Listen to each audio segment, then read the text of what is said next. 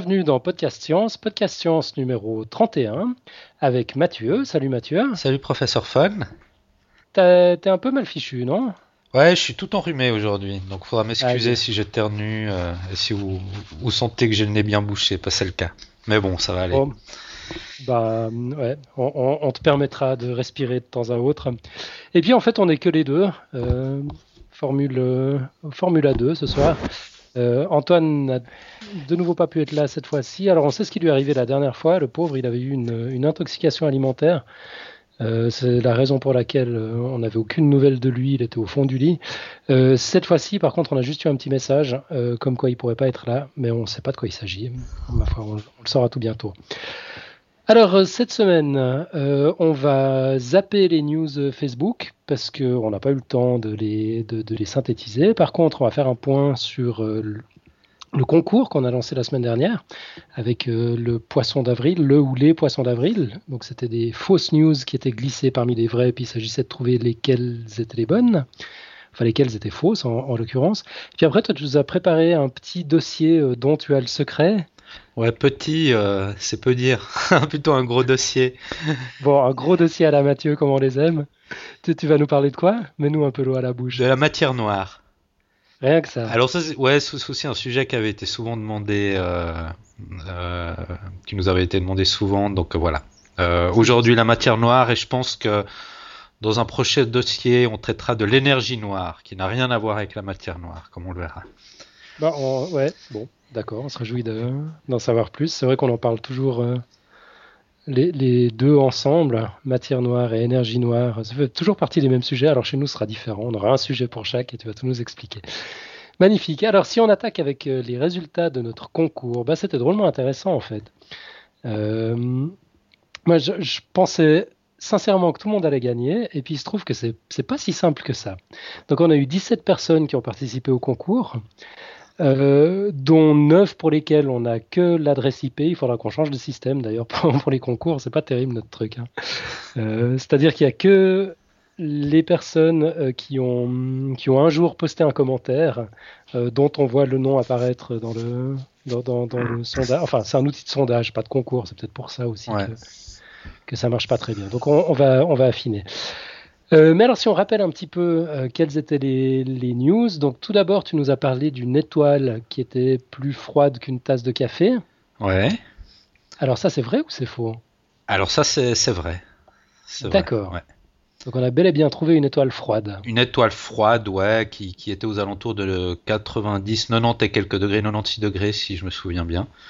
Et ben oui, c'est vrai, c'est vrai. C'est Ok, bon, il faut boire son café brûlant pour que ça marche. Donc c'était vrai. Ok, la deuxième news, c'est moi qui l'avais présenté. C'était des diamants euh, pour lutter contre le cancer. Toi, qu'est-ce que t'en penses? Vrai ou faux? Euh, bon, bon je, je, je, sais en fait quels sont les, les, fausses et les vrais chez toi. Donc moi, je, moi, dirais que c'est vrai. Bah ouais. ouais. bon, mais si tu le sais, évidemment, ça aide. Après, tu nous as parlé de mémoire donc de fausses mémoires qu'on pouvait implanter euh, dans, des, mhm. dans, des, vrais souvenirs. Ouais, alors ça c'est vrai aussi. Voilà, voilà. Euh, euh, bah, c'est d'ailleurs vachement intéressant, mais c'est même très surprenant, mais c'est vrai. Ouais, bon, c'est. Moi, je trouve pas si surprenant que ça, parce que quand tu, quand tu penses à, tes souvenirs, et puis c'est assez bien documenté dans la littérature, en, en, fait, c'est des souvenirs que tu reconstruis. Et c'est tu ajoutes euh, ce que tu as entendu sur le sujet, ce que, ce que tu penses après coup, parce que voilà, tes valeurs changent aussi. Et euh, on, a tendance à, falsifier naturellement nos, souvenirs. Euh, voilà, ce qui laisse la porte ouverte à d'autres formes de falsification, à mon avis. Moi, ça ne m'a pas tellement surpris, cette histoire-là. Voilà, bon, la quatrième news était beaucoup plus, beaucoup plus surprenante. C'était l'expérience euh, au CHUV consistant à utiliser du gaz hilarant pour calmer les douleurs euh, des patients en fin de vie. Euh, bah, ça, c'était, c'était complètement inventé, évidemment. Donc, c'était, c'était faux, totalement faux. Après, toi, tu nous as parlé d'un ordinateur quantique. ouais. Tu peux nous en dire un peu plus? Alors, ça, c'est faux aussi. C'est faux aussi, c'est dommage. Moi, je me réjouissais déjà. ouais, c'est peut-être pour ça que j'ai inventé cette question, enfin cette news, parce que moi, j'ai aussi envie d'en avoir un d'ordinateur quantique. Non, mais actuellement, on n'est même pas encore au point. Parce que l'idée de ces ordinateurs quantiques, c'est pour faire des gros calculs. Donc d'abord, ce sera vraiment des grosses, grosses machines euh, dédiées précisément à la science, et ce ne sera pas des ordinateurs personnels. Et, et ces grosses, grosses machines qui vont faire des gros calculs en parallèle, ces ordinateurs quantiques euh, je crois qu'il y a deux trois prototypes, mais on n'est pas encore, on est encore très loin du compte. Euh, il y a encore beaucoup de technologies pour justement capturer ces bits quantiques, ces qubits qui sont pas encore euh, tout à fait au point. Et non, il y a encore du boulot. Et encore, encore plus pour avoir un ordinateur personnel quantique. Je sais même pas si ça a de l'intérêt en plus en tant qu'ordinateur personnel, parce que comme je l'ai dit, c'est vraiment des ordinateurs dédiés pour faire des gros calculs. Donc Ouais. Bon, ça peut toujours servir si on a envie d'avoir des bugs quantiques, des virus quantiques. un virus quantique, du coup, il est indétectable quand tu l'observes, c'est ça? Ouais, ou alors ça, je sais pas. Faudra, on, verra quand ils apparaîtront les ordinateurs quantiques, quel type de virus pourrait les attaquer. Non, mais on n'est pas sorti de l'auberge. Mais j'ai lu une, j'ai lu une news là-dessus dans le courant de la semaine. Euh, je crois qu'on a, on, a réussi à, à ah, ça y est, je vais de nouveau massacrer une information en la citant de mémoire. Tu vois, on parle des, de souvenirs falsifiables. Alors moi j'en suis l'exemple personnifié. Non, on a, on a, réussi à obtenir 17 qubits, c'est ça? Donc on a isolé 17 euh, électrons, on, a réussi à les, à les, les, les confiner euh, et à les euh, entangler, comment on dit ça en français déjà? Les intriquer. À les intriquer, voilà. Mhm. Ce qui semble être un record. Alors je ne sais pas, je suis pas au courant là alors. Bon, voilà. Ok, sinon la news suivante, euh, qui pourrait être tout à fait honnête, a, inspiré l'idée de faire, euh, de, faire un spécial 1er avril. C'était euh, les services industriels de Bâle qui inondent une fois par mois une forêt pour laisser la nature faire son boulot et filtrer les, les polluants et en faire de l'eau potable. Euh, qu'est-ce que t'en dis, toi, vrai ou Écoute, quand, tu l'as raconté la semaine passée, euh, au départ, je pensais que c'était l'intox. Et il y a un petit détail, à un moment, j'ai posé une question, puis t'as dit depuis quand, je sais plus ma question, mais depuis quand on utilisait cette technique ou tout ça, et, et tu m'as dit du tac au tac, très rapidement, 1960 et quelques. Alors, 64. 64, donc euh, tu as répondu tellement sûr de toi que je me dis, ah, ça doit être une, une news vraie et pas fausse, finalement, comme je le pensais. Bon, bon, bon, mais t'es fin psychologue alors, parce que c'est effectivement vrai. Ouais. Aussi surprenant que ça puisse paraître. C'est étonnant d'ailleurs qu'il y ait cabale que ça se fasse, ce truc-là, parce que c'est très efficace, ça marche, ça permet de produire de l'eau meilleur marché qu'ailleurs, en plus, donc c'est vraiment win-win sur toute la ligne. Euh, bon, évidemment, il y a quelques contraintes. Il faut avoir une forêt sous la main. il faut qu'elle soit, il faut avoir l'infrastructure et tout ça. Euh, c'est peut-être pour ça que ça court pas les rues, mais c'est une technologie éprouvée depuis, euh, bah, depuis bientôt 50 ans. ça marche super bien. Ouais. Voilà. Et puis la dernière news, alors, c'était, c'était une news à toi. C'était un vaccin universel. Ouais. Alors là, c'est un peu à double tranchant cette news parce que son origine vient d'un article que j'ai lu donc euh, à la base, la news est vraie, mais c'est de nouveau ces, ces, ces, ces, news qui font un peu du bruit pour essayer d'attirer l'attention et tout ça, et on ne sait pas jusqu'à quel point les chercheurs derrière sont vraiment euh, vraiment crédibles dans, dans, dans ce qu'ils proposent.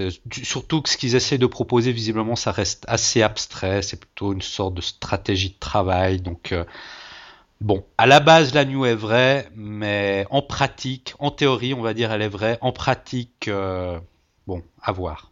D'accord. Bon, du coup, nous, pour le, pour le concours, pour cette news-là, de toute façon, on accepte les deux réponses, quoi, clairement. Donc, vrai ou faux, ça marche. On, on considère que c'est juste. Bon, alors du coup, euh, on a 17 personnes qui ont participé, dont 9 euh, dont on n'a que l'adresse IP. Euh, on n'a pas beaucoup de gagnants en fait là-dessus. On, s'attendait à en avoir des tonnes. Tu te rappelles quand on en a parlé avant le début de l'émission mm ouais, faut quand même qu'on fasse gaffe aux cadeaux. Si tout le monde gagne, si 20 personnes gagnent, on va être embêté, tout ça. Euh, en fait, euh, on a hum, un prix de consolation pour euh, Xavier Agnès qui a tout essayé. Euh, il a recherché euh, chaque, euh, chaque news, il a fait un look-up. Il y en a qu'une qu'il n'a pas réussi à vérifier parce que tu sais, il a son spectacle dont on avait parlé mhm. la, semaine dernière. Il est un peu à la bourre. Il a, il a démarré là. du coup, il n'a pas réussi à vérifier la dernière information. Quand il a participé au concours, il nous a dit alors, je les ai toutes vérifiées sauf une. Et puis, Celle qu'il n'a pas vérifiée, c'est la seule où il s'est trompé. Donc, je trouve que ça mérite. Alors c'était les diamants. Les diamants. Voilà, ça mérite quand même un petit, un petit lot de consolation. Euh, dans les livres de Nicolas Gouvry, en fait, il y en a plusieurs formats. Il y a des grands et des petits. Alors, il pourra avoir un petit. D'accord. voilà. Et puis, sinon, on a un seul vainqueur, ou plutôt une, une vainqueuse. Comment on dit? Vainqueuse? Vainqueuse Gagnante. Gagnante, ouais. euh, Pierre, c'est drôlement bizarre quand même quand on pense que le prix à gagner, c'est un livre sur les statistiques. Euh, il se trouve que la gagnante est déjà l'heureuse gagnante d'un précédent concours qu'on avait fait. Alors, je sais pas quelles sont, quelles sont les probabilités. C'est Christine, mon amie Christine, que je n'ai absolument pas aidée. Alors, je, vais, être, je vais être parfaitement clair là-dessus. Euh, c'est elle qui a trouvé toutes les bonnes réponses. Mais elle a, elle a, fait un petit travail de fond, non, visiblement pour. Euh, Exactement. Ouais, Donc quand, quand j'ai vu euh, dans, dans, le courant de la journée qu'elle a envoyé ses résultats, puis que c'était les, elle était la seule à avoir trouvé les bonnes réponses, j'ai envoyé un petit email pour lui demander si elle voulait bien venir nous expliquer dans le podcast comment comment elle s'y est prise. Alors malheureusement, elle elle pouvait pas. Par contre, elle m'a répondu par euh, par mail. Alors je, je vais je vais lire son message. Elle nous dit Salut Alan, waouh, j'en reviens pas. En fait, je t'avoue que j'ai un peu triché. Avec ma fille, on a regardé ce qu'on trouvait sur Google car ça nous intriguait tout ça. Donc tu peux m'éliminer sans problème. Bon, c'est pas la fin du message, mais je vais quand même glisser un petit commentaire. Je vais pas l'éliminer du tout. Elle trouve qu'elle a triché parce qu'elle allait chercher les réponses dans Google. Mais au contraire, c'était vraiment la bonne démarche. C'était la bonne attitude. Ouais. Euh, je pense que si on veut savoir si une information est vraie ou fausse, euh, à, ce stade, à ce niveau-là, le seul moyen, c'est d'aller vérifier. Et Google est, franchement un excellent point de départ. Donc euh, Christine, on t'élimine pas du tout, au contraire, tu es notre lauréate incontestée. Alors elle nous raconte euh, après, pour l'étoile et les diamants, j'aurais dit faux, mais c'est Google qui a dit vrai, alors j'ai cru. Pour la mémoire, c'est ce qu'il explique euh, dans le bouquin que vous m'avez offert. Donc effectivement, elle avait ah. gagné un prix. Elle, avait déjà commencé à lire le livre, alors tant mieux. Exactement, c'était, c'était ce livre sur euh, le bonheur, je, je me rappelle nouveau plus du titre en français, Stumbling on Happiness en anglais, de Dan Gilbert, c'est un psychologue social, américain. Euh, et puis, bah, bah, effectivement, tiens, tu vois, je l'avais lu aussi, c'est pour ça que ça me surprend pas cette, euh, mhm. cette histoire. l'ordinateur, alors c'est son fils qui pensait qu'IBM ne partagerait pas cette info si tôt pour ne pas se la faire piquer. c'est un raisonnement intéressant. Ah ouais, euh, pourquoi pas, ouais. Ouais. L'histoire du rein, c'est une jolie histoire, ça m'a plu, donc j'ai dit vrai. Et puis le vaccin universel ne me semblait juste pas très possible. Donc voilà comment elle est arrivée à un, zéro faute. Alors qu'est-ce qu'elle gagne? Alors elle gagne un livre de Nicolas Gauvry, donc un grand. Ça veut dire que c'est ni euh, celui sur la numérologie, ni celui sur les psychanalyses. Enfin Christine, à moins que tu aies envie d'avoir un de ces deux-là, évidemment, on est prêt à discuter. Euh, sinon, les deux autres, alors je les ai sous les yeux, c'est celui dont Nicolas Gauvry nous avait parlé quand il est venu dans le podcast il y a deux semaines. Mhm. Euh, statistiques, méfiez-vous. Donc c'est là qu'il donne tout un tas de tout un tas d'exemples sur les les, euh, les manipulations de sondages d'opinion sur bah, je, lis juste la, quatrième de couverture, là je l'ai sous les yeux. Comment les agriculteurs peuvent-ils consommer davantage de pommes de terre que les autres partout en France, mais en consommer moins que les autres en moyenne, par exemple? Pourquoi les bus en bas de chez vous sont-ils systématiquement bondés alors qu'il y a statistiquement un tas de places vides? Enfin voilà, tu vois, ça, a l'air d'être. Euh, c'est des statistiques assez compliquées, des calculs de probabilité, etc., mais racontées avec, euh, à travers des anecdotes euh, simples comme ça. Mhm. donc ça, ça me paraît pas mal du tout. Et puis l'autre, c'est sur le hasard. Le hasard, concept entre mathématiques et psychologie. Donc euh, voilà, ben moi de toute façon, ils me paraissent tous intéressants, j'ai tous envie de les dévorer. Christine, bah, tu nous rediras, il n'y a qu'à nous envoyer un petit message euh, pour nous dire lequel tu préfères. Donc tu as le choix entre hasard, statistique, psychanalyse et euh, numérologie. Et puis il faudra nous redonner ton adresse. Je, je, crois que tu nous avais envoyé l'autre avant de déménager. Voilà, voilà. Donc bon, en tout cas, merci à tout le monde d'avoir participé. Euh, bravo d'avoir essayé. Puis on refera peut-être le coup l'année prochaine. C'était pas facile. Non, c'était difficile, c'était vache. On, essaiera peut-être avec des, news un peu moins vaches si, on, refait le coup. Mais en tout cas, il y a un enseignement à tirer de tout ça, c'est que bah, il faut faire gaffe. C'est difficile spontanément de faire la différence entre, entre de l'info et de l'intox. Ouais. la réalité est parfois beaucoup plus surprenante que, que, que l'imagination. Donc voilà, vérifier les sources, toujours, toujours, toujours. Et puis nous, il faut qu'on s'engage aussi à chaque fois qu'on publie un, dossier à les citer, quoi, qu'on puisse donner une chance aux gens de se rendre compte d'où on est allé chercher nos, informations, et puis éventuellement de remonter la filière jusqu'à la source. Finalement, c'est comme ça que, la science marche, qu'elle peut être mise en question, qu'on peut se fier sur tout ce qui a été euh, découvert jusque-là sans devoir réinventer la roue soi-même à chaque génération. Donc, euh, bah, c'était un exercice vraiment intéressant, très surprenant, très intéressant. Je suis très content qu'on l'ait fait. Ouais. Voilà, voilà. Donc maintenant, bah, on, peut, attaquer euh, le vif du sujet, de ton sujet, la matière noire. Oui, alors, bon, la matière noire, c'est nouveau un sujet euh, qui est un peu à la limite euh, de la science et de, de l'imagination humaine, à quelque part. Hein. Ça, c'est pour revenir sur, je sais plus comment il s'appelait, ce poditeur qui nous a fait, part de, de ce commentaire sur deux, trois dossiers que j'avais fait, un peu dans, dans le même genre d'idée, l'origine de l'univers. Il a dit qu'il fallait faire un peu attention parce qu'on est un peu à la frange de la science et c'est vrai. Donc la matière noire, euh, ben, voilà, on est un peu dans, dans, le même cas de figure. D'accord, donc c'est Chris Mich, euh, l'auditeur en question. En tout cas, c'est son, c'est son pseudo. Donc là, tu nous donnes directement l'indicateur euh, Chris Mich avant de, avant d'attaquer le dossier. Oui. Sur une échelle de 1 à 10, euh, on, est quoi? On est sur un euh, Non, moi je pense quand même là, on, on commence. Je pense qu'on est à 8. On est quand même la matière noire. On commence à avoir quand même des indications de plus en plus probantes et plusieurs Plusieurs scientifiques disent que d'ici les 10-20 prochaines années, on aura pu la, la, détecter, savoir précisément ce que c'est. Donc on, je pense que l'énergie noire est plus problématique que la matière noire. Mais aujourd'hui, on va, on va s'intéresser à la matière noire. Ok, donc 8 sur 10, on verra si Chris Mich est d'accord avec ton verdict. Ouais. à, faire à suivre. Alors, bon, la première question qu'on peut se poser, c'est pourquoi parle-t-on de matière noire? Alors, c'est en 1933 qu'un astronome suisse, alors Cocorico, hein, une fois n'est pas coutume, euh, un astronome suisse, Fritz Zwicky, euh, usa pour la première fois le terme matière noire, suite à des mesures qu'il a effectuées pour déduire la masse dite masse dynamique d'un amas de galaxies. Donc un amas de galaxies, c'est un, un ensemble de galaxies, et la masse dynamique, c'est la masse due à l'effet de gravitation. Donc il attendait déduire cette masse euh, dynamique d'un amas de galaxies, puis de la comparer avec la masse dite masse lumineuse. C'est la masse qui est déduite à partir de la quantité de lumière qui nous vient de, l'objet dont on veut mesurer la masse. Et Zwicky a été surpris de constater que les vitesses observées dans l'amas de galaxies, donc l'amas de galaxies en question c'est l'amas de galaxies de Coma, donc il été surpris d'observer que les vitesses euh, étaient très élevées et que la masse dynamique, donc la masse due à, la gravitation, était 400 fois plus grande que la masse lumineuse. Donc, euh, donc, là, il y avait un problème, clairement. Donc à l'époque, euh, les méthodes et la précision des mesures n'étaient pas assez bonnes pour ne pas exclure des erreurs de mesure. Et du coup, cette observation tomba un peu dans l'oubli.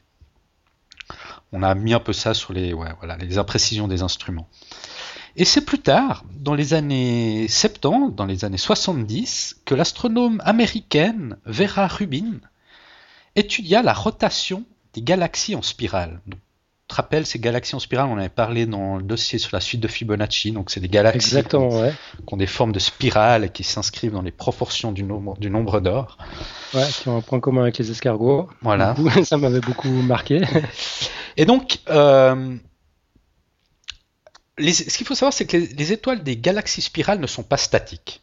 Elles ont un mouvement circulaire autour du centre de la galaxie.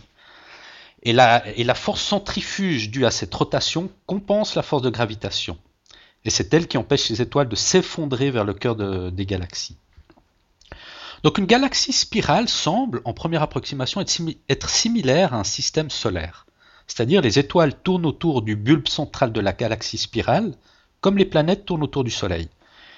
Et la vitesse de rotation des étoiles est fixée par la masse du cœur de la galaxie et la distance qui les en sépare, comme la vitesse de rotation des planètes est fixée par la masse du Soleil et la distance qui les en sépare. D'accord. Donc, la courbe de rotation qui décrit la vitesse de rotation de la galaxie, euh, en fait, la courbe ce qu'on appelle courbe de rotation, c'est ce qui décrit la vitesse de rotation de la galaxie en fonction de la distance au centre de la galaxie. Et la vitesse maximale de rotation d'une galaxie spirale se trouve très proche du centre de la galaxie. Puis la vitesse est censée décroître en s'éloignant du centre. Ok. D'accord? Donc Mhm. les étoiles se situant à la périphérie de la galaxie devraient tourner Moins moins vite. vite que celles plus près du centre, exactement. Mhm. On devrait donc s'attendre à une décroissance de la vitesse au fur et à mesure que la distance au centre de la galaxie augmente, comme on, on l'observe dans le système solaire pour les vitesses des planètes. La courbe de rotation devrait donc avoir une tendance à redescendre plus on s'éloigne du centre de la galaxie. Or, Vera Rubin observa que les étoiles situées à la périphérie de la galaxie d'Andromède, et c'est valable aussi pour les autres galaxies spirales, semblent tourner trop vite. Leur vitesse reste pratiquement constante au fur et à mesure que l'on s'éloigne du centre de la galaxie. Elles ne décroissent pas. Donc l'analyse des vitesses dans les galaxies elliptiques fait aussi apparaître le même problème que dans les galaxies spirales. Donc comment imaginer alors que les étoiles, principales composantes de matière dans les galaxies, tournent de manière qu'on appelle non keplérienne, c'est-à-dire euh, qu'elles ne suivent tout simplement plus les lois de la gravitation? Alors, bon, une solution possible est que les galaxies contiennent une composante non détectée dont l'attraction gravitationnelle est responsable de l'écart observé. Donc une explication serait d'imaginer l'existence d'un gigantesque halo de matière non visible, donc qu'on appellerait matière noire, qui entourerait et engloberait les galaxies. Ouais. Un halo qui représenterait jusqu'à 90-90% de la masse totale de la galaxie. D'accord? Donc cette matière noire composerait le 90-90% de la masse totale de la galaxie.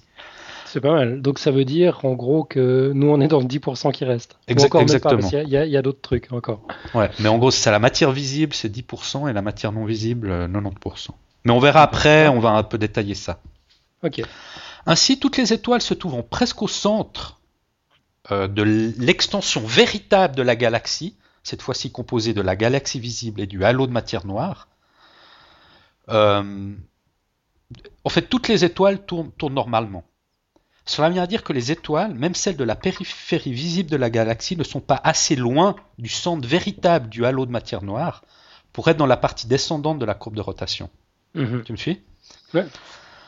Euh, les mouvements de galaxies au sein des amas de galaxies ont révélé le même problème que l'étude des mouvements des étoiles dans les galaxies, et suggèrent donc la présence de matière noire entre les galaxies. Donc dans les amas de galaxies, on aurait aussi de la matière noire, pas seulement dans les galaxies. Et l'observation des amas de galaxies permet de montrer que la matière noire est distribuée de façon moins concentrée, plus étendue que la matière ordinaire. Et des simulations informatiques indiquent que sur des petites échelles, la matière noire aurait tendance à former des grumeaux avec des masses individuelles de ces grumeaux allant de celles de la Terre à celles d'une galaxie, donc des masses variables. Et la matière noire serait donc une sorte de pâte englobant les amas de galaxies contenant une multitude de grumeaux de petite taille. Petite taille donc c'est comme la Terre. Euh, de masse allant de la Terre à celle d'une galaxie, ouais. Ouais, ça va, petit peanut. Donc ça c'est un peu pour la constatation historique. Maintenant on va parler de, de ce que c'est la matière baryonique et la matière non baryonique. Alors la matière noire, on l'appelle aussi matière sombre. Euh, je crois que c'est parce qu'en anglais on dit dark matter, et donc dark Mhm. c'est plutôt traduit par sombre, on dit pas black matter. Je crois ouais, c'est vrai. Dark Ouais, matter. c'est juste. donc, matière noire ou matière sombre désigne donc une catégorie de matière hypothétique jusqu'à présent non détectée, mais invoquée pour rendre compte des observations sur la vitesse de rotation des galaxies. Et des analyses indiquent clairement que l'univers contient plus de matière que celle que l'on voit. Et certaines estimations de la densité de l'univers et l'estimation de sa densité sous forme d'atomes, donc sous forme, on, va tout de suite le voir, de manière baryonique, les atomes c'est ce qu'on appelle la matière baryonique, implique plutôt une nature non baryonique et donc encore inconnue de la matière noire. Donc qu'est-ce que c'est cette matière baryonique et non baryonique? La matière baryonique désigne toute la matière composée de particules élémentaires, qu'on appelle des baryons. En pratique, ce qu'on appelle matière baryonique correspond aux protons et aux neutrons qui composent les noyaux des atomes, et les molécules et toutes les structures visibles dans l'univers observable. Et les protons et neutrons, auxquels on adjoint en général implicitement les électrons, qui ne sont en réalité pas des baryons mais des leptons. Mais quand on parle de, ma- de matière baryonique, finalement on parle des atomes euh, qui sont visibles et qui constituent notre univers visible, observable. Ouais, ce qu'on connaît. Ouais, ce qu'on connaît. Et le terme de matière non baryonique est fréquemment utilisé pour décrire toute forme de matière exotique autre que les baryons, leptons et photons. Et la matière noire serait donc une forme de matière non baryonique, dont on pense qu'elle est composée de particules élémentaire n'existant pas sur Terre et très difficile à détecter expérimentalement. Et la matière non baryonique n'est pas présente dans les étoiles, mais interviendrait dans la structure et la dynamique des galaxies et des amas de galaxies, sans toutefois émettre de rayonnement. D'accord? Donc, D'accord. la matière noire serait donc une matière non baryonique, non rayonnante, qui n'interagit pas avec les photons, et on ne la voit donc pas. La théorie du Big Bang et l'étude du rayonnement du, fond diffus cosmologique a donné des résultats intéressants. En premier lieu, on, peut en déduire que l'univers est plat, euclidien. Bon, je ne vais pas rentrer trop là-dedans, mais, mais on a pu calculer que le nombre de baryons de tout l'univers, on a pu calculer en fait le nombre de baryons dans, dans tout l'univers. Et les astronomes en sont arrivés à un taux de matière baryonique d'environ 4% de la densité critique de l'univers. D'accord. Or, pour expliquer la géométrie plate de l'univers, la matière totale de l'univers doit représenter 27% de la densité critique de l'univers. Et les, donc, si on parle de 27% de matière pour expliquer les, euh, qui, qui, qui constituerait la, la densité de l'univers, il y a encore 73% ou 73% restants qui seraient de l'énergie noire. Donc, la densité de l'univers se divi- se divise en deux parties. Il y a 73% qui serait de l'énergie noire, ça on en parlera dans un autre dossier, et 27% qui serait de la matière. Et de ces 27% qui seraient de la matière, il y a un 4% de matière baryonique. C'est-à-dire qu'il manque donc 23% de la densité critique sous forme de matière non baryonique. C'est-à-dire constituée par d'autres particules que les baryons. Tu, me- tu me Ok. suis? Je te suis, ouais, je note au fur et à mesure pour, euh, pour ne pas me perdre. Donc 73% d'énergie noire, 27% de matière, et sur ces 27% de matière, on a 4% de matière baryonique, c'est-à-dire la matière telle qu'on la connaît, et 23% non baryonique. Voilà, exactement. D'accord, donc les 23% des 27%, là, c'est les fameux 90% de notre 100% de matière. Voilà, plus ou moins. Ok, ouais. Ouais. d'accord. Et donc la densité de l'univers est ainsi plus grande que celle que l'on observe. Parce qu'on ne voit pas toute la, matière noire, c'est 23%. Euh, pour refaire un petit peu d'histoire et revenir à l'origine du, Big Bang, peu de temps après le Big Bang, l'univers, qui, était composé de protons, de neutrons, d'électrons, de photons et d'autres particules, est à peu près homogène, juste après le Big Bang. C'est-à-dire uniforme en tout point, car sa température est trop élevée pour permettre aux particules qui forment les atomes de se regrouper. Mhm. Aujourd'hui, lorsque l'on observe la ré- répartition des objets dans l'univers, on remarque qu'ils ne sont pas distribués de manière uniforme. L'espace est occupé par des amas de galaxies et des objets stellaires répartis de façon inhomogène. Donc comment a-t-on pu passer d'un univers initial homogène à un univers actuel inhomogène? Ouais, comment? Alors- tu- ça va être ta révélation. on aimait, on alors là c'est une hypothèse, nous, que ce sont des fluctuations initiales de densité de la matière noire, peu après le Big Bang, qui seraient à l'origine de la formation des galaxies et des amas de galaxies répartis de façon non uniforme dans, l'univers. C'est-à-dire une, étude approfondie montre que la matière noire, en proportion beaucoup plus élevée que la matière or- ordinaire, est capable, sous l'effet de sa propre gravitation, de créer des agrégats de matière, donc des galaxies ou des amas de galaxies. Et pour que ce scénario ait pu avoir lieu, il faut que la matière noire soit électrique- électriquement neutre, pour ne pas interagir avec les particules chargées de la matière ordinaire, donc la matière baryonique, et permettre ainsi le effondrement gravitationnel qui a mené à la création des objets astrophysiques que l'on connaît. Donc, Si tu le dis. donc ça nous confirme que la matière noire devrait donc être constituée d'un nouveau type de particules non baryoniques. Euh, alors bon, finalement, euh, matière noire non baryonique, euh, mais quelle est la nature exactement de cette matière noire? Alors différentes hypothèses nous ont été avancées pour expliquer la nature de la matière noire. Alors la première, c'est l'hypothèse qu'on appelle des machos. Alors, bon, il n'est pas insensé de s'imaginer qu'il existe dans l'univers de la matière qui n'émet pas suffisamment de lumière pour être vue directement. L'idée de matière noire, alors cette fois baryonique, peut être assez naturelle si on y pense. Donc on parle de matière noire baryonique, avec des atomes connus qu'on voit et des particules qu'on connaît. Euh, les astronomes se sont intéressés à des objets stellaires compacts et n'é- et n'émettant pas de lumière, ou trop peu pour être détectés, tels que les trous noirs, les naines brunes. Les naines brunes, c'est des astres très froids qui n'atteignent pas le stade d'étoile car ils ne sont pas assez massifs pour déclencher des rations nucléaires en leur sein. Et du coup, ils- parfois, ils sont plus froids qu'une tasse de café. Exactement, c'est le type d'étoile plus froide qu'une tasse de café dont on avait parlé. Ils sont aussi intéressés, les astronomes, aux naines blanches, c'est des étoiles mortes composées d'éléments lourds, aux étoiles à neutrons, enfin à toutes sortes d'objets euh, du genre. Mhm.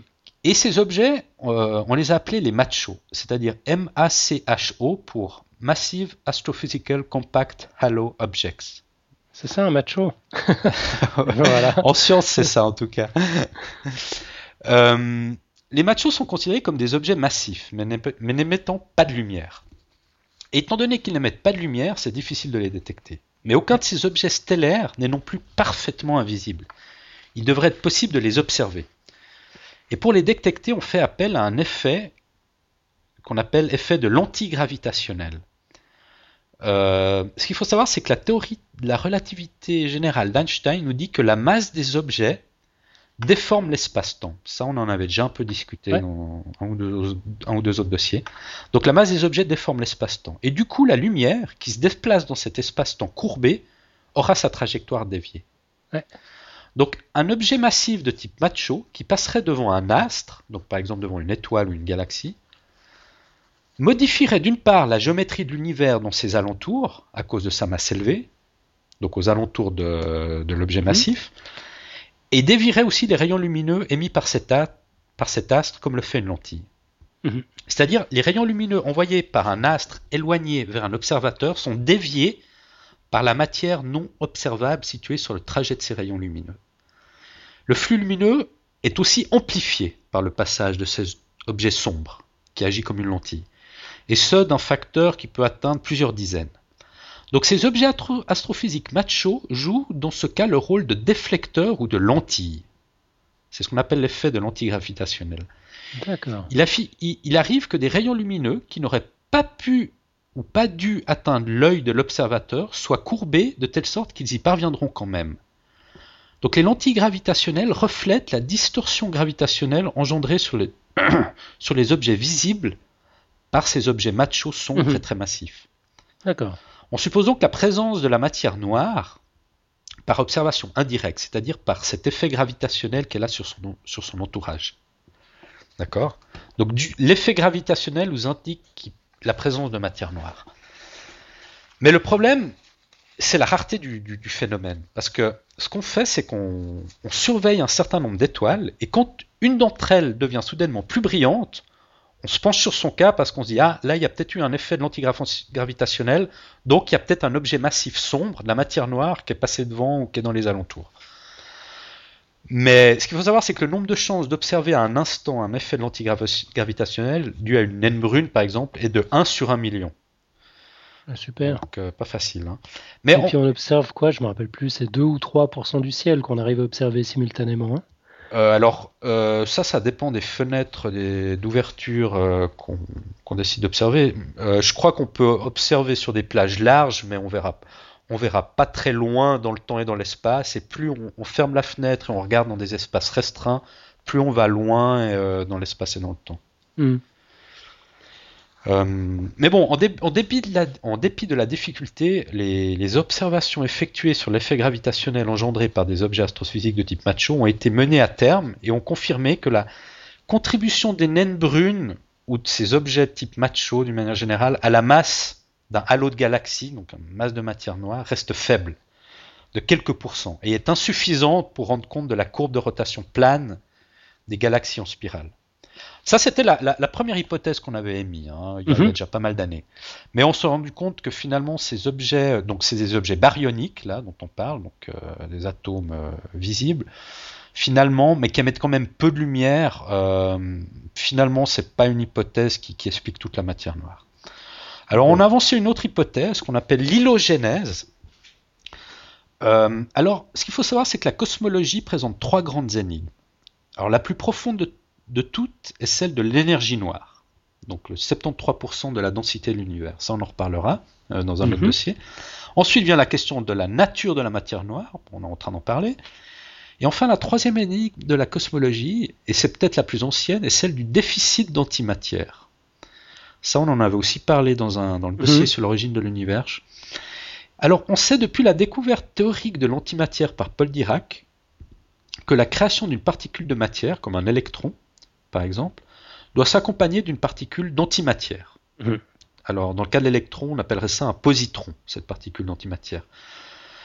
Et ça, c'est pour que la loi de la conservation, euh, pour maintenir la loi de la conservation de la charge. Et les deux particules étant de charge égale en valeur absolue mais de signe opposé, le bilan total reste nul. Euh, toutefois, la, théorie du Big Bang et les observations cosmologiques nous forcent à constater que la matière est la composante dominante de l'univers observable. Il manque de l'antimatière. Donc cette théorie de l'hylogénèse est une nouvelle théorie qui tente d'établir un lien entre la matière noire et l'antimatière manquante. Ah, ça me plaît bien ça. Ouais, parce que là on résoudrait deux problèmes. Euh, cette théorie explique à la fois la naissance de la matière baryonique du cosmos, donc les protons et neutrons, et aussi celle de la matière non baryonique, euh, donc de la matière noire. Et elle tente de résoudre le problème de l'antimatière en proposant des particules de matière noire comme l'antimatière manquante. Alors je crois que c'est une nouvelle théorie, je sais pas très bien où elle en est encore, à vrai dire, mais bon, c'est une hypothèse qui est mise. Mais c'est pas non plus celle qui est la plus en vogue. Hein. On verra. D'accord. Comment t'écris ça, au fait? T'as dit l'hylogenèse Oui, H-Y-L-O et genèse. Ok. Alors, une troisième hypothèse, là, alors autre chose, ce sont les neutrinos. Un neutrino euh, qui est aussi un candidat à constituer une partie de la matière noire. Alors, le neutrino, c'est une particule élémentaire euh, du modèle standard de la physique des particules. Et longtemps, on a, supposé que sa masse était nulle. Mais toutefois, des, expériences réalisées en 1998, en 1998, ont montré que celle-ci, euh, bien que très petite, est différente de zéro, donc sa masse. Donc le neutrino constitue de la matière non baryonique. Il faut savoir que le neutrino est insensible aux forces électromagnétiques et à la force nucléaire forte. Mhm. Il interagit donc très peu avec les autres particules, ce qui en fait un bon candidat, un bon candidat pour la matière noire. Le neutrino est aussi la particule la plus abondante dans l'univers, après le photon. Cependant, euh, des expériences ont révélé une masse beaucoup trop faible pour que ces particules puissent constituer l'essentiel de la matière noire. Euh, les neutrinos peuvent représenter, alors théoriquement, au mieux 18% de la matière, de la masse totale de l'univers. Donc on pense plutôt que la matière noire est constituée à 10% de matière noire qu'on appelle chaude, donc de neutrinos, Mhm. et à 63% de matière noire froide qu'on appelle VIMP. On va tout de suite en parler. Ok. Alors les VIMP, alors ça c'est la, théorie un peu en vogue du moment. Alors VIMP, euh, ça veut dire donc W-I-M-P. C'est un acronyme de Weakly Interactive Massive Particles. Donc en français, particules massives interagissant faiblement. Donc les VIMP, alors là, on, va compliquer un peu la chose. Euh, les VIMP forment une classe de particules lourdes, neutres, donc interagissant faiblement avec la matière, en conséquence quasi inobservables, et constituent d'excellents candidats à la matière noire, non baryoniques. Et parmi cette classe de particules, on trouve une particule qui s'appelle le neutralino. Donc c'est pas le neutrino dont on a parlé avant, hein. ça c'est une nouvelle particule qu'on appelle le neutralino.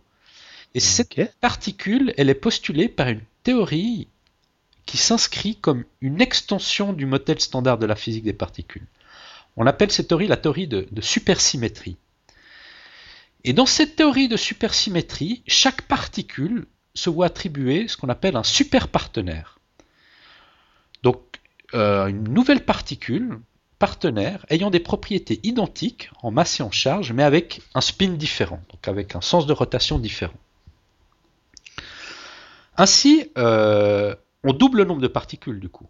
Par exemple, le photon se retrouve accompagné d'un super partenaire qui s'appelle le photino, le graviton, bon, pour autant qu'il existe, d'un gravitino, le neutrino, le neutrino dont on a parlé avant, d'un S-neutrino, etc. Euh, C'est joli. Moi j'aime bien les noms des particules partenaires. Ouais. Euh, bon, la supersymétrie, c'est une symétrie supplémentaire à la symétrie particule-antiparticule de l'antimatière, dont on a parlé juste avant. on avait dit que chaque particule de la matière est son équivalent antimatière, dont électron, positron. Mais là, cette supersymétrie, c'est une symétrie encore additionnelle, c'est-à-dire il y a donc en plus de la particule et de son antiparticule, le partenaire supersymétrique de la particule et le partenaire supersymétrique de l'antiparticule. D'accord? Ok. Donc pas simple. Mais les physiciens ont dû revoir l'idée d'une symétrie exacte. Ah. Euh, on a constaté que la symétrie peut être brisée. Ce qui nous mène à rechercher le fait de cette, de cette brisure de symétrie. Bon, on va pas trop rentrer dans les détails, mais ça a amené les chercheurs à, à rechercher une de ces superparticules, euh, de rechercher la plus légère de toutes ces particules supersymétriques. Ils l'ont appelée la LSP, donc pour Lightest Supersymmetric Particle. Et on considère généralement, alors bon, ça dépend un peu des modèles, mais que le neutralino, justement, cette particule supersymétrique, est la LSP, la plus légère de toutes ces particules supersymétriques. Et le neutralino serait le super partenaire qui jouerait le rôle de particule constituant la matière noire. D'accord, donc tu disais tout à l'heure que le neutrino à lui tout seul ne suffit pas à expliquer toute la, toute la matière noire. Ouais. Neutralino, plus, euh, neutrino plus neutralino Voilà, pourrait l'expliquer, c'est ça? en grande partie, ouais. D'accord. Et, et d'ailleurs, cette hypothèse du neutralino euh, compte parmi les favoris des astrophysiciens. Ouais, parce que neutralino, c'est joli comme nom. Bon, un point moins encourageant est qu'on est confronté ici à un certain paradoxe, c'est-à-dire que pour qu'une particule soit abondante dans l'univers aujourd'hui, comme le neutralino, comme on, on le suppose avec le neutralino, il faut qu'elle soit assez peu réactive, Mhm. et comme c'est par leur réaction qu'on détecte les particules, ça implique qu'elle sera plus difficile à détecter. D'accord. En d'autres termes, on est mal barré. Non, parce que la détection de matière sombre supersymétrique est tout de même actuellement un domaine de la physique extrêmement dynamique. Et on peut faire des sortes de mesures indirectes, comme on va voir, parce que ces nouvelles particules, euh, donc que, que- que décrit la, la théorie de la supersymétrie, si elles existent réellement, elles pourraient être piégées au centre des objets célestes massifs comme la Terre ou le Soleil. Il devrait y avoir une concentration de matière noire assez importante dans le Soleil et au cœur de la Terre. Euh, C'est-à-dire que la matière noire ambiante aurait pu être capturée par le champ de gravitation du Soleil et de la Terre. Et du coup, des, astres comme, les planètes euh, pourraient concentrer euh, en leur sein une certaine partie de matière noire par effet de gravitation. Et si au sein de ces astres, leur densité est suffisante, ces particules pourraient alors s'annihiler entre elles donnant naissance à d'autres particules énergétiques, dont des neutrinos, cette fois-ci. On revient sur Ah. les neutrinos du début. Donc, euh, l'effet que ces, ces- ces particules, antiparticules, super partenaires s'annihilent entre elles, euh, dû à une accumulation de matière noire au centre d'une planète, de la Terre par exemple, euh, pourrait émettre des neutrinos. Et ces neutrinos, au provenant du centre de la Terre ou du Soleil, pourraient être détectés par un télescope spécialisé qu'on a baptisé Antares, qui est placé au fond de la mer et qui regarde vers le centre de la Terre. Et ce télescope détecteur de neutrinos est situé euh, dans la mer Méditerranée, proche des côtes de Toulon, en France. Et les éventuelles détections euh, sont évidemment cachées parmi les parasites créés par les interactions d'autres particules existant euh, avec les instruments, comme les rayons cosmiques ou la radioactivité naturelle. Alors c'est pour ça qu'il faut construire de gros instruments pour augmenter la chance d'avoir une détection donc de, de, de neutrinos de matière noire, et placer et blinder ces détecteurs de matière noire au sein de mines, de tunnels profonds dans la mer ou enfouis sous la terre pour éviter des interférences. D'accord? Ok. Alors, ça c'est un système pour euh, essayer de détecter la matière noire via les neutrinos. Il y a un autre détecteur qu'on appelle le AMS-02. Donc une équipe internationale de scientifiques a développé un télescope spatial euh, qu'on a appelé AMS-02. C'est nous un acronyme pour Alpha Magnetic Spectrometer, donc spectromètre magnétique alpha, qui aura entre autres pour objectif de rechercher, détecter, examiner la nature de la matière noire et la composition des rayons cosmiques. Euh, les scientifiques ont l'intention d'envoyer le prochain 29 avril ce spectromètre à la Station spatiale internationale à l'occasion de la prochaine mission de la navette Endeavour. Et cet énorme détecteur devrait capter jusqu'à 7 GB de données par seconde qui seront alors envoyées à des stations terrestres pour leur analyse. Euh, D'accord. Mais il, il va regarder quoi exactement? Je, je suis pas sûr d'avoir compris. Il va, il va pointer sur, euh, sur quoi? Il, va, il va essayer de. Il, il va, il va mesurer les rayons cosmiques, il va analyser les rayons cosmiques et voir. Donc il va regarder dans toutes les directions en fait. Ouais, et voir si dans ces rayons cosmiques il arrive à détecter euh, des particules particulières qui pourraient rentrer en compte dans la matière noire. D'accord. Euh, alors, bon, ça, c'est un peu toutes les théories euh, qui un peu actuellement euh, au sujet de la matière noire, mais on reste quand même avec un problème. Parce qu'on ne sait pas si la matière noire, finalement, même si on construit des détecteurs et on espère prochainement pouvoir détecter un certain nombre de choses, pour l'instant, au jour d'aujourd'hui, on ne sait pas encore si le problème de la matière noire est un problème qu'on appelle de nature ontologique ou un problème de, nature législative. Je vais expliquer un peu ce que c'est. Alors ontologique, je vois, mais législative, il va falloir m'expliquer dans ce contexte. Ah, c'est tout simple, tu vois. Euh, on a vu que les galaxies ne peuvent pas être cohérentes et avoir la dynamique gravitationnelle qu'elles ont si la matière présente est celle qu'on observe d'après les équations de la relativité générale. Mhm. Donc il existerait une matière qui n'émet pas de lumière, invisible ou noire, et qui déterminerait le mouvement gravitationnel des, galaxies. Mhm. La, matière que prévoit la relativité générale ne suffit pas à expliquer cette dynamique. Donc le problème de matière noire pose la question de la validité de nos théories physiques. bah oui, il y a ça aussi. Hein. Euh, la cohérence des galaxies que l'on n'arrive pas à expliquer est-elle due réellement à de la matière que l'on ne peut pas observer Donc est-ce que c'est un problème ontologique? C'est-à-dire il y a une matière qu'elle a mais on n'arrive pas à l'observer mhm où la cohérence des galaxies témoigne plutôt que les équations sont fausses. Alors là, ce sera un problème législatif, des lois de la physique. Ah, on utilise législatif pour les lois de la physique aussi. Bon, ben voilà. Alors, pour pouvoir émettre l'hypothèse de l'existence de la matière noire, il faut préalablement postuler que les lois de la physique qui gouvernent l'univers sont vraies à tout instant et à toute échelle. Mhm. Alors ça, c'est un postulat qui, de base de la physique et de la cosmologie, c'est que les, lois, les lois sont universelles. Mais ces phénomènes inexplicables qui nous poussent à définir des notions comme la matière noire, des nouvelles notions ontologiques finalement, ne seraient-ils pas plutôt des indications que nos lois sont incorrectes? Euh, Une approche radicalement différente pourrait consister à supposer qu'il n'y a pas de matière noire, que la matière noire est un faux problème dû à notre mécompréhension des lois de la gravitation. Mhm. Donc face à un problème dont on ne sait pas quelle est sa véritable nature finalement si c'est un problème législatif parce que les lois sont fausses, ou c'est un problème ontologique, c'est-à-dire qu'il y a une matière qui est là, mais qu'on n'arrive pas encore à déterminer exactement ce que c'est. Mhm. Alors, juste pour, pour terminer, euh, deux cas de figure qui va justement essayer de mettre un peu en perspective cette nature ontologique ou législative du problème. Premier cas de figure, c'est une théorie qu'on appelle théorie monde, donc M-O-N-D. Euh, ça veut dire Modified Newtonian Dynamics. Donc, il était proposé que les lois de la gravitation ne soient pas les lois newtoniennes, ni celles fournies par la relativité générale. Donc la théorie monde, là, attaque la nature législative du problème. Un groupe de chercheurs s'est demandé quelle forme devrait avoir une force d'attraction gravitationnelle pour expliquer le mouvement interne des galaxies, sans faire appel à de la matière noire. Et ils ont proposé cette théorie qu'on appelle théorie monde, donc pour Modify Newtonian Dynamics. Et cette approche semble partir d'une idée intéressante mais elles sortent visiblement, alors je suis pas expert, hein, là je dis avec des pincettes, elles sortent à plusieurs problèmes, on dit qu'elles souffrent encore d'un certain manque de cohérence théorique. Mais c'est une théorie, on va dire, qui s'attaque à la nature législative du problème.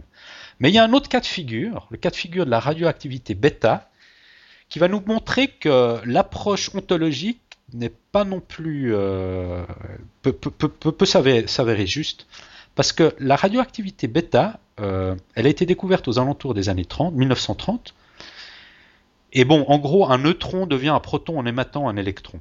Et, les lois nous disent que l'électron est toujours expulsé avec la même énergie.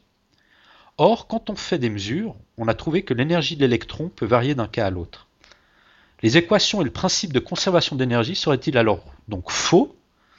Alors il y a un physicien, Wolfgang Pauli, qui a postulé de manière purement théorique et qui a affirmé que les équations restent valides si on émet l'hypothèse de l'existence d'une particule supplémentaire invisible, qu'on appelle le neutrino, dont on en a parlé un peu avant, mhm. et qui est émise lors de la désintégration bêta et qui emmène l'énergie manquante de l'électron.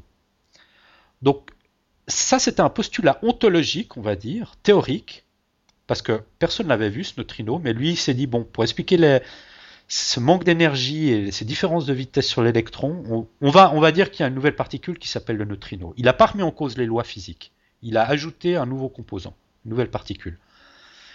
Et le neutrino a effectivement été découvert dans les années 50, donc 20 euh, ans plus tard, et a confirmé la théorie de Pauli. On voit alors que dans le cas de figure de la désintégration bêta, l'hypothèse de nature ontologique, qui s'appuie sur la théorie sans remettre en cause son unité législative, s'est avérée vraie. Mhm. Donc euh, voilà, donc on... C'est simplement qu'on n'avait encore pas les outils. voilà, donc la matière noire, ça pourrait être aussi scale. Là, il y a certaines hypothèses qui sont mises en avant théoriques sans avoir vraiment une preuve concrète euh, qu'elles sont qu'elles sont justes, mais peut-être que d'ici 10, 20, 30 ans, on découvrira la particule qui ou les particules qui composent la matière noire et ça validera une des théories qu'on a émises. Ou alors, Ouais. on n'arrivera pas, il faudra remettre en cause carrément les, les lois de la physique. Donc en conclusion, on voit que différentes possibilités sont, sont envisagées pour résoudre le problème de la matière noire et que finalement celles-ci sont probablement pas exclusives. La solution est peut-être un mélange de plusieurs ingrédients. Donc, comme on avait dit, peut-être 10% de, de neutrinos, euh, euh, des, un peu, un peu de plus grande proportion de VIMP, donc ces particules supersymétriques. Peut-être que quelques objets euh, baryoniques massifs ont aussi un petit pourcent à jouer, donc comme, comme on avait parlé des naines brunes et des, des, des, des choses comme ça. Donc euh, bah voilà, voilà pour ce dossier. Ouais, bah dis donc, sacré dossier. Bon, j'ai réussi à suivre du, du début à la fin. Je crois que Ouais. je, je me suis, je me suis pas perdu cette T'es fois. pas perdu Ouais, non, c'est cool. Bon bah heureusement. Très cool, mais hum, je crois que j'aurais quand même besoin d'aspirine. Ouais, ça c'est faut non, faut toujours relire deux trois fois pour bien. Du premier coup comme ça, ça c'est un peu massif comme euh, comme dossier, mais si on le relit tranquillement une ou deux fois, ça ça ça devient assez clair finalement la, la problématique. Et finalement, il y a un peu tout qui se rejoint. Quand, quand, quand, quand je vois les dossiers que j'ai faits sur la, la, la théorie des cordes et sur, sur l'origine de l'univers, finalement, ces problématiques, il n'y en a pas tant que ça dans, dans, dans la physique ou dans la cosmologie problématique. Comme j'ai dit avant, il y a le problème de l'antimatière, le problème de l'énergie noire et de la matière noire. Et du moment qu'on aura déjà résolu ces trois problèmes, on pourra les expliquer. euh, On aura déjà fait un gros, gros pas en avant. Gros pas en avant. Ouais, il faudra, faudra que tu nous fasses un petit euh, wrap-up avant la visite au CERN sur, sur tous ces concepts et puis expliquer euh, Ouais. ce qu'on cherche exactement dans, dans le LHC. Ouais, on pourrait faire ça. euh, Mais d'ailleurs, le LHC euh, va essayer de détecter ces, ces- ces particules supersymétriques aussi, je crois. Donc pour ces particules symé- supersymétriques, il y a, il y a d'une part avec des télescopes qui vont pointer ou vers le centre de la Terre ou vers des astres comme le Soleil pour voir s'il y a des, des neutrinos qui, qui, qui, qui, qui sont là, qui pourraient expliquer une présence de matière noire. Ou il y a aussi le LHC qui peut essayer de créer ces particules symétriques. Et si on, s'il arrive à les créer, ben ça pourrait aussi expliquer, euh, en tout cas les créer, en tout cas les mettre en évidence. Mhm. Et euh, donc ça pourrait aussi expliquer. Mais ouais, donc c'est vrai que pour la visite du CERN, on pourrait faire la semaine d'avant euh, un petit résumé. Ouais, une espèce de récapitulatif de, ces- des, des notions à, à savoir, ouais, histoire de pas être paumé en arrivant. Mhm. Ouais, ça, ça me paraît bien. Ça, c'est une mission pour toi. D'accord. donc voilà. Bon, bah écoute, c'était magnifique. Magnifique. Moi, je suis fan des neutralinos. Ouais. J'espère que c'est cette théorie-là qui passe la rampe. Mais c'est vrai que ça prête vite à confusion parce qu'il y, a les- il y a les neutrons, les neutrinos, les neutralinos, donc euh, on peut vite s'en mêler les pinceaux. hein. Ouais, tu m'étonnes. Et puis, ouais, je me rappelle déjà plus de ce qui est baryonique ou non baryonique dans ces trucs-là. Mais les neutralinos, c'est non baryonique. C'est non hein. baryonique, ouais. D'accord. Ouais, ça me plaît bien. Des neutralinos non baryoniques. Bon, je vais relire ton dossier dès qu'il sera publié sur le site. Je crois que j'en ai besoin. Ouais, ouais, faut le relire tranquillement. Mais, je pense de manière dans le cadre de podcast science, quand, je vais faire sur le, dossier sur le dossier sur l'énergie noire, forcément, peut-être qu'on reviendra un peu aussi sur la matière noire ou sur d'autres choses. C'est à force de répéter, en fait, que ça rentre, ces notions. Parce que c'est vrai que c'est la première fois qu'on les entend, euh, c'est un peu, un peu bizarre, un peu, un peu dur à assimiler. Mais à force de les entendre, de les relire, de les relire, on commence un peu à, à- acquérir le degré d'abstraction fi- suffisant pour essayer de se représenter un peu ces problématiques. Ouais. Bon, je crois que la prochaine fois, on va quand même parler de, je sais pas moi, d'animaux. Ah, les bonobos, on a déjà fait, c'est dommage. Mais par, par contraste, comme ça, entre les grandes questions de, de l'univers.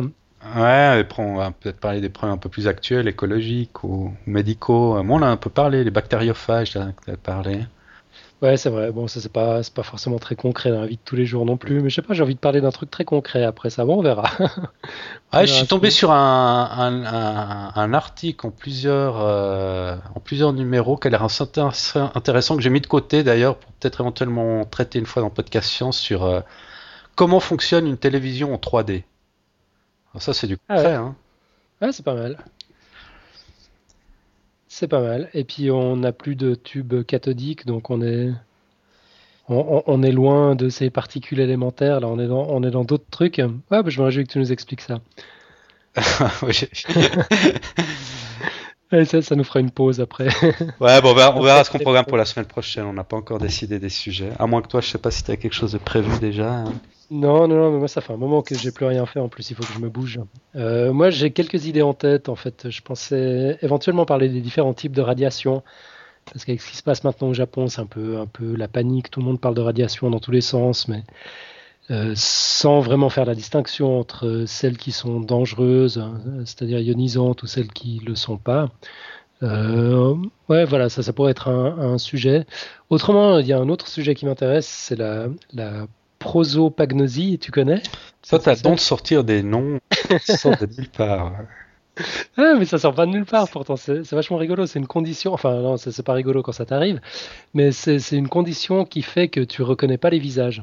En fait, on a une, une aire spécialisée dans le cerveau Mhm. euh, dont c'est l'unique fonction, c'est de, de décoder les visages humains et de les, de les reconnaître, de les distinguer les uns des autres. Mhm. Et puis de temps en temps, cette fonction est désactivée. Puis les gens souffrent de ce qui s'appelle la prosopagnosie. Alors ils mettent en place toutes sortes de stratégies pour reconnaître les gens quand même. Mhm. Euh, mais enfin voilà, c'est un sujet qui me, qui, qui me parle bien. Ce, ce sera peut-être ça, je sais pas, on, on verra. Et puis je crois qu'Antoine a commencé à préparer un dossier sur, euh, sur la gaucherie. Si c'est comme ça qu'on dit, je suis pas sûr. Ah. Les gauchers, quoi. Ah, les gauchers, pas la maladresse. La- Non, non, ouais, c'est ça, ouais, donc ça, ça doit pas être gaucherie, euh, le, le terme générique. Bon, bah, il nous expliquera tout ça. Mhm. Enfin, on va être dans des trucs un peu, un peu terre à terre. Je crois qu'il faut qu'on alterne. Ah ouais, faut alterner, bien sûr. Bon, bah, en tout cas, un tout beau dossier comme on les aime. Merci Mathieu. C'était magnifique. Et puis tu nous as préparé une petite euh, quote pour couronner le tout, la cerise sur le gâteau. Bah oui, une petite quote qui va un peu dans, dans l'idée. euh, Donc elle est de Claude Lévi-Strauss, un, si je ne me trompe pas, sociologue, Anthropologue. anthropologue français. Mhm. Donc il a dit que le savant n'est pas l'homme qui fournit des vraies réponses, c'est celui qui Ah. pose les vraies questions. Ah, j'adore ça. Donc voilà, Euh, la matière noire, il y a pas mal de scientifiques qui essayent de se poser les vraies questions. On verra si elles s'avéreront euh, justes avec le Ouais. temps. Ouais, ouais, bah ça, c'est encore un sujet qui, qui démontre bien la difficulté de trouver des réponses. quoi, parce qu'une une question en entraîne une autre, qui en entraîne une autre, et puis là, on se retrouve avec. J'ai- pas compté, mais t'as- t'avais quoi 3, 4, 5 hypothèses pour. ouais, il y a qua- quatre, quatre hypothèses. Ouais. Bon, il y, en- il y en a les premières, celle des machos a été un peu écartée.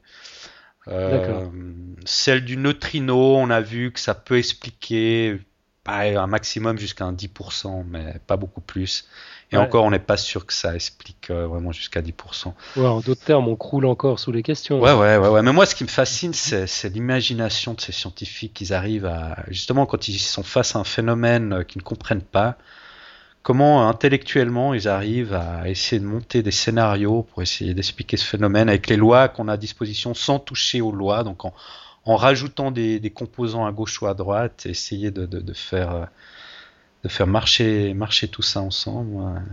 Et non, il y a un sacré, Ouais, sacré ouais, défi intellectuel. Mais c'est vrai qu'à ce stade, on, on finit par se demander même si on, a, si on est équipé intellectuellement pour comprendre ce genre de truc. Ouais. J'entendais euh, dernièrement Brian Greene pour changer dans un podcast. C'était le podcast du Guardian. Je sais pas si tu l'écoutes, Science Weekly. Mhm. C'était pas celui de la semaine dernière, c'était celui d'avant, euh, qui donnait l'exemple des, des chiens et des chats qui peuvent probablement pas comprendre la relativité parce qu'ils sont pas câblés pour, alors que n'importe quel être humain, quand tu lui expliques le concept, euh, c'est- à sa portée. Quoi. Puis ce qu'il disait, c'est que ces questions-là, justement, euh, ouais, de, de, de multivers, d'antimatière, enfin tous ces trucs qu'on est qu'on est incapable incapable d'expliquer, d'énergie et de matière noire aussi, bah c'est peut-être juste dû au fait qu'on n'a pas des cerveaux assez puissants pour comprendre des, des concepts pareils. Quoi. Tout comme les chiens et les chats sont limités pour la relativité générale, nous on est peut-être limités pour ça. Mhm. Et du coup peut-être qu'on n'aura jamais la réponse, ou peut-être que d'autres créatures qui viendront après nous euh, prendront le relais. Mais ouais, bah ouais. en tout cas, on continue de se poser des questions, c'est quand même c'est c'est magnifique et c'est ce qui fait avancer la science, c'est beau. Voilà, c'est beau, comme tu dis. Ouais. Magnifique. Ok, euh, Ok, Bon, on en reste là pour cette semaine. On en reste là, très bien, ouais. Alors, bon, on oui. se retrouve la semaine prochaine avec des, bah, des sujets mystères. On sait encore pas ce que c'est. On est un peu, on est un peu sans filet. on n'a pas la moindre idée d'une semaine à l'autre de quoi on va parler. Ouais, bah, c'est ça qui fait la. Ça, c'est ce qui fait le charme de le charme Podcast de Science. Podcast Science. Exactement. C'est qu'on se pose pas trop de questions. on y va à tête baissée. On est un peu anti-scientifique hein, à ce niveau-là. On devrait peut-être se poser plus de questions. Ouais, j'en sais rien. Bon, on est bien comme on est. Voilà. Ok, bon, donc on est resté là pour cette semaine. On se retrouve la semaine prochaine. En principe à 3. Ok. Alors, bah, bon week-end à tout le monde. Ouais, toute bonne semaine, bon week-end. Ciao. À bientôt. Ciao, ciao.